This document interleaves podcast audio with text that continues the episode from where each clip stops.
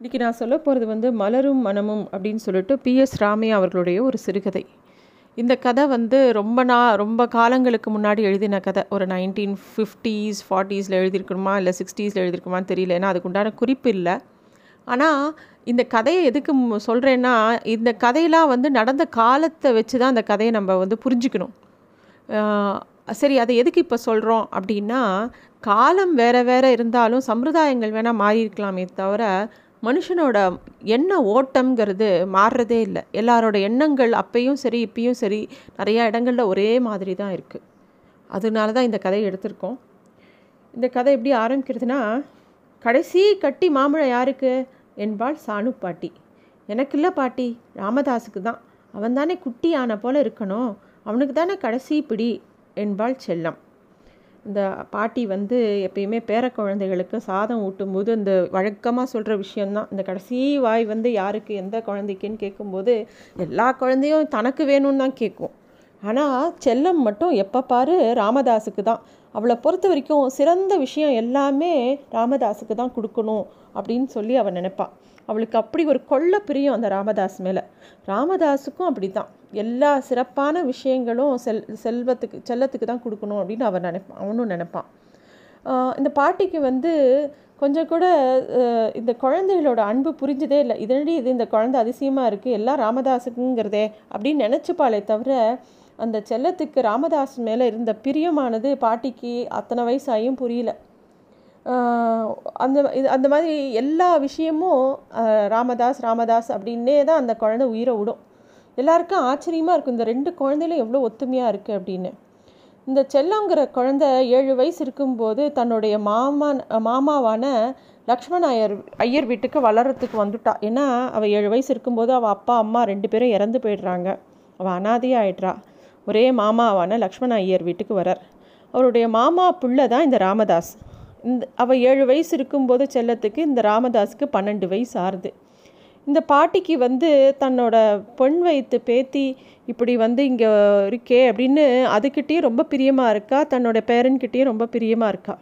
அந்த குழந்தைகளோட அந்யோன்யம் வந்து பெரியவாளுக்கே ஆச்சரியமாக இருக்கும். எப்படி இவா ரெண்டு பேரும் இப்படி இருக்கா? அப்படின்னு எல்லாருக்கும் தோணும்.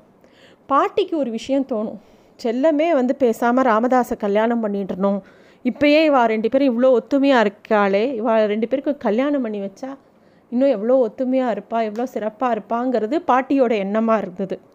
ஆனால் லக்ஷ்மண ஐயருக்கு மனசு வேறு மாதிரி இருந்தது. அவரை பொறுத்த வரைக்கும் செல்லத்துக்கு அவள் அம்மா அப்பா வந்து ஏற்கனவே அந்த செல்லம் குழந்தையோட பொறுப்பை தான் தலையில் கட்டிட்டா. ஒரு ஒரு குந்துமணி காசு சேர்த்து வைக்கல அந்த குழந்தையோட அப்பா அம்மா. இந்த குழந்தைய வேற எங்கேயாவது வெளியில் தான் கல்யாணம் பண்ணி கொடுக்கணும் செல்லத்தை. தான் பிள்ளைக்கு வந்து இன்னும் சிறப்பாக நல்ல செல்வ சொத்தோடு இருக்கக்கூடிய பொண்ணாக பார்த்து கல்யாணம் பண்ணி வைக்கணும் நிறைய வரதட்சணை வாங்கணும்னு லக்ஷ்மண ஐயர் மனசில் ஒரு கணக்கு இருக்குது அப்படியே காலம் போகிறது செல்லத்துக்கு வந்து ஒம்பது வயசு ஆறுது. அப்போது அவள் கிராமத்துலேருந்து கொஞ்சம் காலம் கொஞ்சம் தூரம் தள்ளி இருக்கக்கூடிய ஒரு கிராமத்தில் ஒருத்தருக்கு ரெண்டாம் தாரமாக செல்லத்தை கல்யாணம் பண்ணி கொடுக்கறதுக்கு நிச்சயம் பண்ணுறார் லக்ஷ்மண் ஐயர். அது வந்து அந்த பாட்டி சானு பாட்டியை கொஞ்சம் கூட மனசு தாங்கவே இல்லை பொறுக்கவே இல்லை. ஆனால் தன்னோட பிள்ளையான லக்ஷ்மண ஐயர்கிட்ட அதை பற்றி பேசுகிறதுக்கும் பயமாக இருந்தது. என்ன பண்ணுறது தன்னோட பொண்ணு இப்படி இந்த குழந்தைய இப்படி விட்டுட்டு போயிட்டாலே அனாதையான்னு பாட்டிக்குள்ளே மனசுக்குள்ளே தான் பொறுமிக்க முடிஞ்சதே தவிர வெளியில் எங்கேயும் சொல்ல முடியல. ஒம்பது வயசு குழந்தைக்கு ரெண்டாந்தாரமாக கல்யாணம் பண்ணி வைக்கும்போது அந்த குழந்தைக்கு கல்யாணங்கிற ஒரு சடங்கை பற்றியே தெரியல. கல்யாணம் ஆறுது. ராமதாஸுக்கும் இது என்னன்னு புரியல. எல்லாரும் விளையாடின்னு இருக்கா. செல்லமும் விளையாடின்னு இருக்கு. கல்யாணத்தன்னைக்கு ராமதாஸும் விளையாடின்னு இருக்கான். அந்த கல்யாணங்கிறது வந்து ஒரு முக்கியமான ஒரு விஷயம் தனக்கு நடக்கிறதுனே தெரியாமல் அந்த குழந்தைக்கு கல்யாணமும் ஆயிடுறது. கல்யாணம் ஆகி நாலு வருஷம் அந்த குழந்தை சின்னதாக இருக்கனால இவள் வீட்லேயே தான் இருக்குது இன்னும் அந்த குழந்தை வந்து தன்னோட பு புகுந்த வீட்டுக்கு போகலை.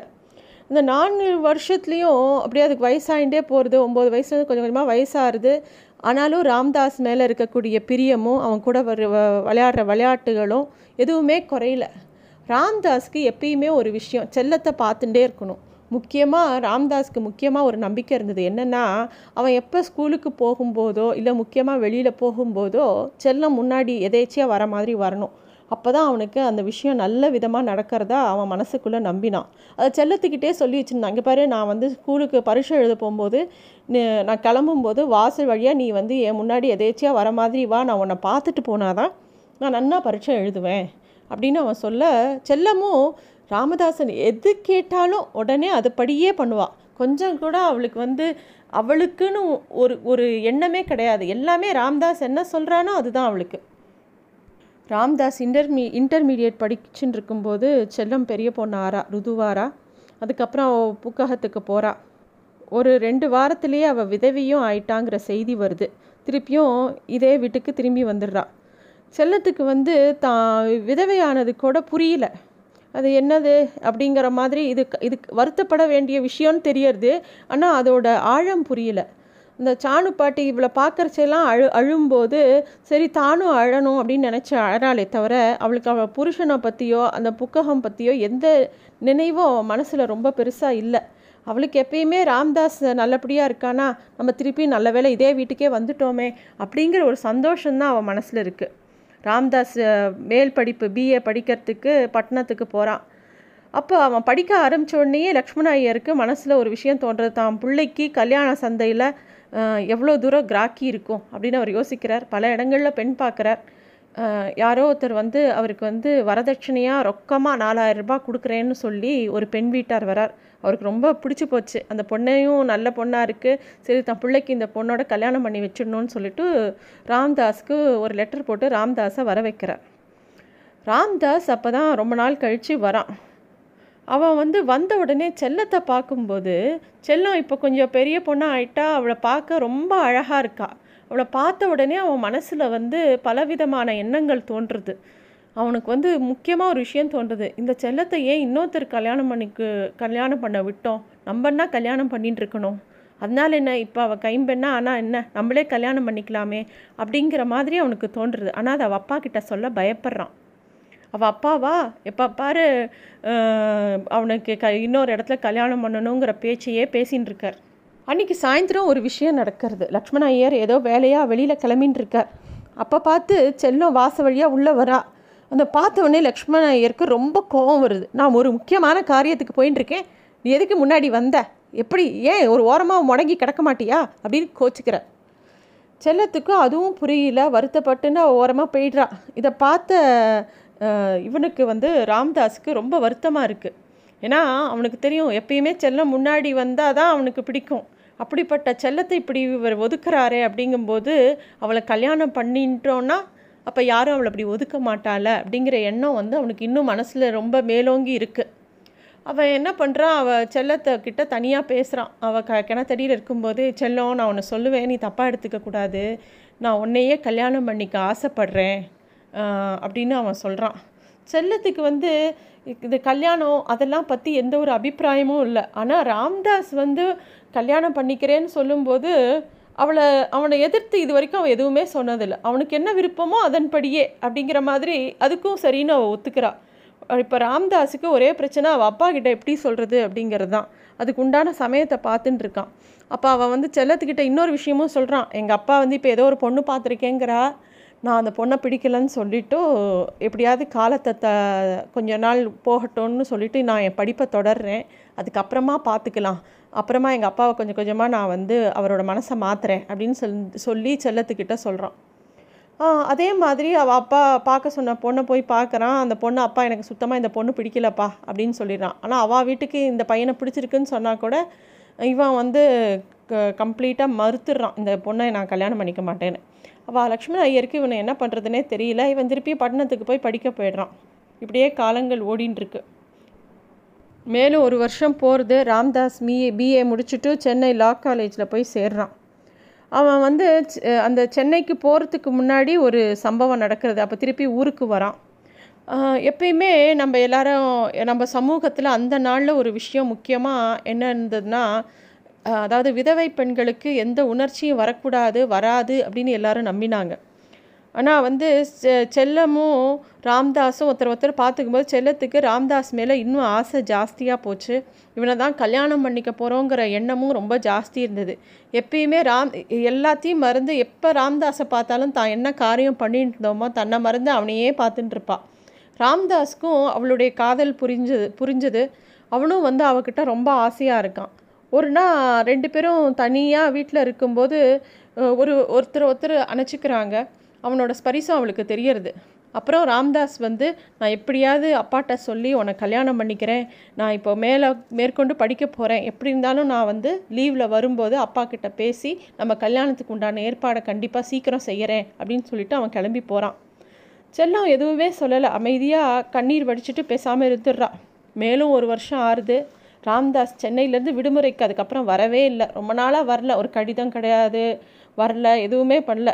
அவனுக்கு செல்லத்தை பார்க்கவே பயமாக இருந்தது. நம்ம வந்து இன்னும் சீக்கிரம் ஒரு முடிவாக எடுத்து அப்பா கிட்ட பேசலையே. இந்த சமூக கட்டுப்பாடுகள் எல்லாத்தையும் மனசில் வச்சுட்டு அதை எதிர்கொள்கிறதுக்கே நமக்கு பயமாக இருக்கே. இதை எப்படி நம்ம செல்லத்துக்கிட்ட சொல்லி இந்த கல்யாணத்தை நம்ம நடத்த போகிறோம் எப்படி அப்பா கிட்ட சொல்ல போகிறோம் செல்லத்தை எப்படி புரிய வைக்க போகிறோம் அப்படின்லாம் அவனுக்கு மனசில் பல விதமான எண்ணங்கள். அவன் செல்லத்தை தான் கல்யாணம் பண்ணிக்கணும்னு நினைக்கிறான். ஆனால் அதை நடத்துறதுக்கு அவன் மனசு இன்னும் கோழையாகவே இருக்குது திடீர்னு ஒரு நாள் அவனுக்கு ஒரு லெட்டர் வருது. அதாவது லக்ஷ்மண ஐயருக்கு வந்து ரொம்ப பெரிய வியாதி வந்துட்டு தான் அவள் படுத்த படுக்கையாக ஆயிட்டார் அது ஏதோ இது வயக்காட்டுக்கு போகும்போது அவர்களோட காலில் வந்து ஒரு முள்ளு குத்திடுறது. அதனால விஷம் ஏறி அவருக்கு வந்து உடம்புல ஒரு பெரிய வியாதி மாதிரி அது மாறி அவர் அப்படியே படுத்த படுக்கையே ஆயிட்டார். அதனால் ராமதாஸ் வந்து வரான் அந்த ஊருக்கு. அவனை பார்த்த உடனே லக்ஷ்மண ஐயருக்கு வந்து அந்த இந்த பையன் கல்யாணம் பண்ணிக்காமல் போயிட்டானே. அவனுக்கு ஒரு பெரிய வரதட்சணை வாங்கணும்னு நினச்சோமே எதுவுமே நடக்கலையேங்கிற குறை அவர் மனசில் இருக்குது இருந்தாலும் பிள்ளைக்கிட்ட வந்து என்னெல்லாம் சொத்து வச்சுருக்கோம் அந்த விவரம்லாம் பேசிட்டு ரெண்டே நாளில் சிவலோக பிராப்தி அடைஞ்சிடுறார். அதுக்கப்புறம் ஒரு மாதம் கழித்து சாணு பாட்டியும் கிணத்தடியில் எங்கேயோ வழுக்கி விழுந்து அவளும் அவளுக்கும் உயிர் போய்டுறது. இப்படி ரெண்டு பேர் ரெண்டு வீட்டில் இருக்கக்கூடிய ரெண்டு பெரியவங்களும் இறந்து போனது வந்து ஒரு பெரிய அதிர்ச்சியாக இருக்குது அதுக்கு உண்டான சடங்குகள்லாம் நடக்கிறது. இதெல்லாம் நடந்துட்டு இருக்கும்போது ராம்தாஸ் இத்தனை விஷயங்களில் செல்லத்தை கவனிக்கவே இல்லை. எல்லாம் முடிஞ்ச தான் செல்லத்தை பார்க்குறான். செல்லம் வந்து முற்றிலும் மாறி போயிருந்தா. அவளோட உருவத்தில் ஒரு வருஷம் ஒரு வருஷம் ரெண்டு வருஷம் முன்னாடி அவன் பார்த்த அந்த தளதளப்பு செழிப்பு எதுவுமே இல்லை. அவன் முகத்துலேயோ வந்து ஒரு பிரகாசமே இல்லை. ஏதோ ஒரு வாடி போன பூ மாதிரி இருந்தா அவள் அவன் வந்து என்ன பேசினாலும் ஒன்றும் பெருசாக அவள் வந்து அதில் ஈடுபாடு காட்டலை. அவகிட்ட பார்த்த மாறுதலை வந்து இவனுக்கு அதிர்ச்சியாக இருந்தது. அப்போ வந்து அவன் தீர்மானமாக ஒரு முடிவுக்கு வரான். இப்போ அவன் தான் எஜமானன். அப்பாவும் இல்லை பாட்டியும் இல்லை தான் எடுக்கிற முடிவு தான் அதனால் செல்லத்தை உடனே கல்யாணம் பண்ணிக்கணும் அப்படிங்கிற ஒரு முடிவுக்கு வரான். அவளை அழைச்சிட்டு பட்டணத்துக்கு போய் அவனை கல்யாணம் பண்ணிக்கிறான். விவாகம் நடந்த அன்னைக்கு ஒரு பெரிய விருந்தும் கொடுக்குறான். அவனுடைய வேலை பண்ணுறவா அவனோட ஸ்நேகிதா எல்லாருக்கும் கொடுக்குறான். அப்போவும் செல்லம் வந்து தனக்கு கல்யாணம் ஆயிடுத்துங்கிற ஒரு சந்தோஷத்தில் இருக்காளான்னு பார்க்குறான் அப்பயும் அவள் வந்து ரொம்ப ஒரு அவள் முகத்தில் ஒரு பிரகாசம் இல்லை சந்தோஷம் இல்லை. அதை பற்றி அதாவது இந்த கல்யாணத்தை பற்றி ஒரு அபிப்பிராயம் கூட அவளுக்கு இல்லை. அன்றைக்கி ராத்திரி வந்து அவன் வந்து செல்லத்துக்கிட்ட பேசுகிறான் என்ன செல்லம் இந்த கல்யாணத்தில் உனக்கு சந்தோஷம் இல்லையா? அப்படின்னு கேட்குறான் அதை கேட்டோடனே செல்லம் வந்து ரொம்ப சிரமமாக கஷ்டப்பட்டு ஒரு புன்னகை செய்து அவள் சொல்கிறா உங்களுக்கு திருப்தியாக இருக்கிற பட்சத்தில் இந்த கல்யாணம் நான் நடக்கிறதுக்கு நான் சம்மதித்தேன் இந்த ஜென்மம் முழுக்க உங்களுக்கு ஏதாவது ஒரு பணிவிட பண்ணி அப்படியே என் காலத்தை ஓட்டிடலான்னு தான் நினச்சேன். நான் உங்களோட உடைமை. நீங்கள் வந்து என்னை எப்படி வச்சு வேலை வாங்கிக்கணுமோ நீங்கள் பண்ணிக்கலாம். உயிர் உயிருள்ள வரைக்கும் நீங்கள் என்ன பண்ணணும்னு சொல்கிறீங்களோ அதன்படி நான் நடப்பேன். அப்படின்னு சொல்லி அவளுக்கு வந்து அவள் ஒரு மெஷினாக இருந்தால் எப்படி இருப்பாளோ அந்த மாதிரி தான் அவள் பேசுகிறாள் இவன் என்னெல்லாமோ பேசுகிறான் என் கண்ணு இல்லையா? என் செல்லம் இல்லையா? நீ என்ன இப்படி பேசுகிற நான் உன் மேலே எவ்வளோ ஆசை வச்சுருக்கேன்னு தெரியுமா? அப்படிலாம் அவன் எவ்வளவோ பேசுகிறான் ஆனால் அவளோட சைடில் இருந்து எந்த ஒரு மாறுதலும் இல்லை. அவளுடைய முகம் வெளிரி வெளிரிழ அடைந்தது கண்கள் பஞ்சடைந்து ஒளி இழந்து தோன்றின. அவளது மெல்லிய சரீரம் அவனது அரவணைப்பில் துவண்டு விழுந்தது. அடுத்த வினாடி ராம்தாஸ் தனது கரங்களில் மனமற்ற மலரே தங்கியிருந்தது என்பதை உணர்ந்தான்.